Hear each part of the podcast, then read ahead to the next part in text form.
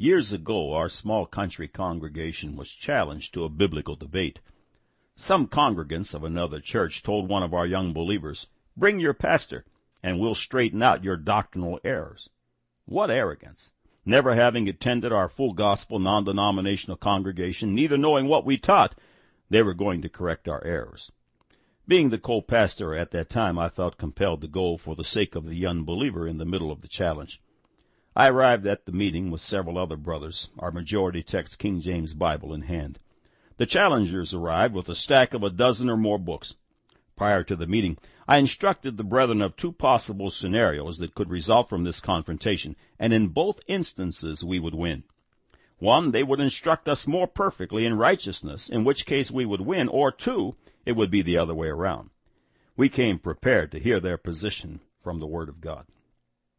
At the outset of the meeting, in which they had already assumed the role of teacher and us as their inerrant students, I raised my hand to ask two questions. Question number one. Will you recognize the authorized King James Bible on grounds of age and scholarship to be the final and only authority? They said they would. Question number two. Will you agree that no thought will be allowed to stand unless it can be fully supported with chapter and verse? They said they agreed. Of course, by answering yes to both questions, they were reduced to one book, which is the Word of God, the same one book with which we entered the meeting.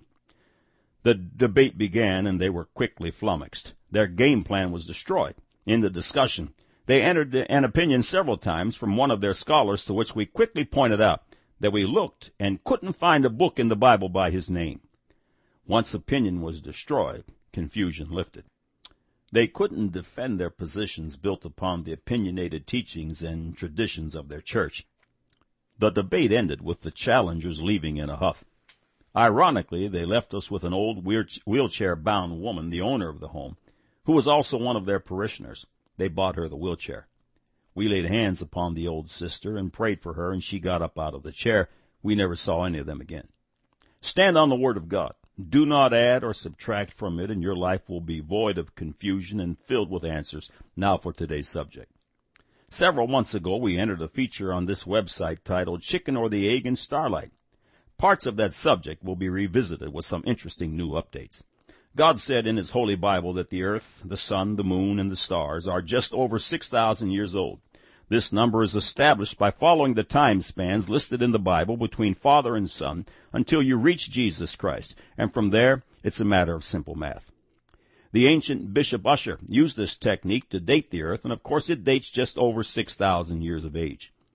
In regard to today's subject, Genesis chapter 1 verses 14 through 19 reads, And God said, let there be lights in the firmament of the heaven to divide the day from the night, and let them be for signs and for seasons and for days and years, and let them be for lights in the firmament of the heaven to give light upon the earth. And it was so. And God made two great lights, the greater light to rule the day, and the lesser light to rule the night. He made the stars also. And God set them in the firmament of the heaven to give light upon the earth, and to rule over the day and over the night, and to divide the light from the darkness. And God saw that it was good, and the evening and the morning were the fourth day. Man said such an idea is ridiculous. The very fact that many stars are estimated to be millions, if not billions of light years away, yet we see their light, should reduce the Bible's young age argument to foolishness. Now the record.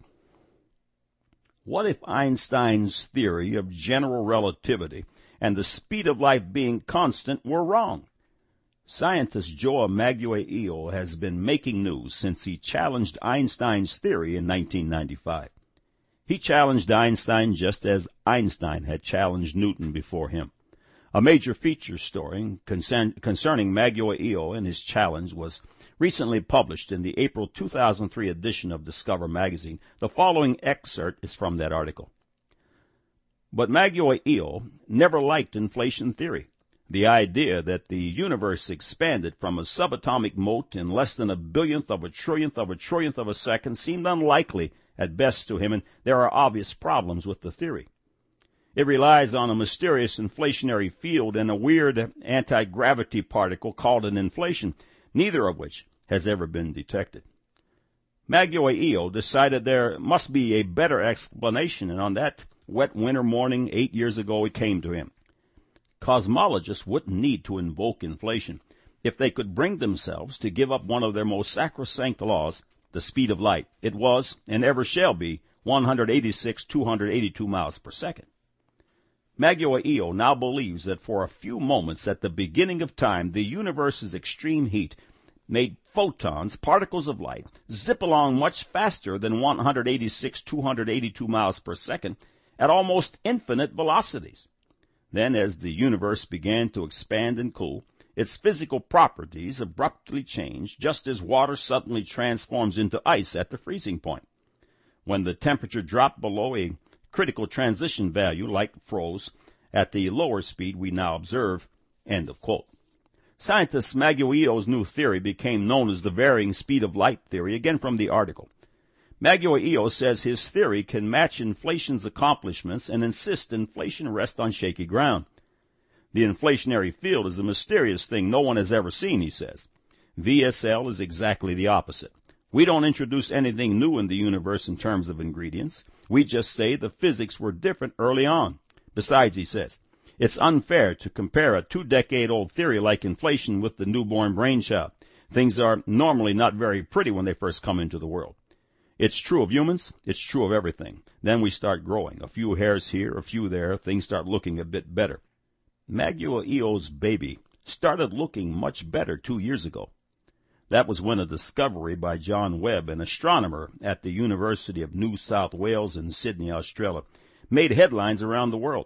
It read, If the results are correct, Turner says, this is certainly one of the most important discoveries in the last 100 years.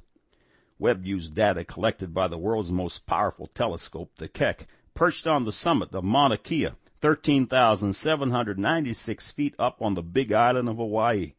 He looked at light from 68 quasars, extremely bright young galaxies, as much as 12 billion light years from Earth.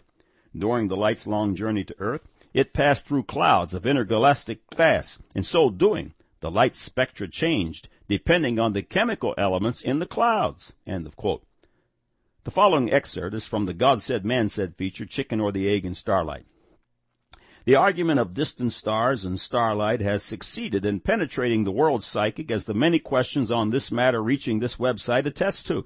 The following question concerning starlight is typical. It reads, I think that this is a great site, but there is something that I have been thinking about. If the universe is only 6,000 years old, then how could light have traveled from those very distant galaxies in that amount of time?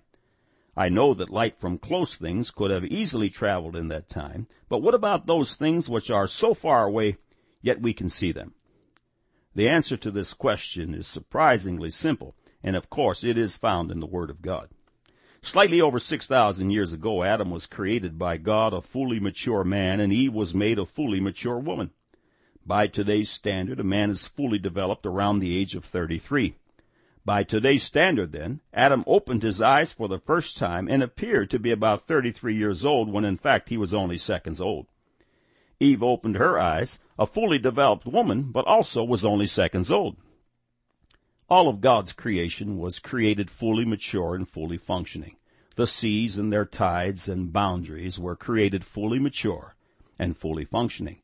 The grass, the herbs, the trees and the trees bearing fruit were created fully mature and fully functioning. On the fourth day of creation, God created the sun, moon, and stars, and set them in the firmament of the heaven to give light upon the earth. As in all of creation, they were fully mature and fully functioning.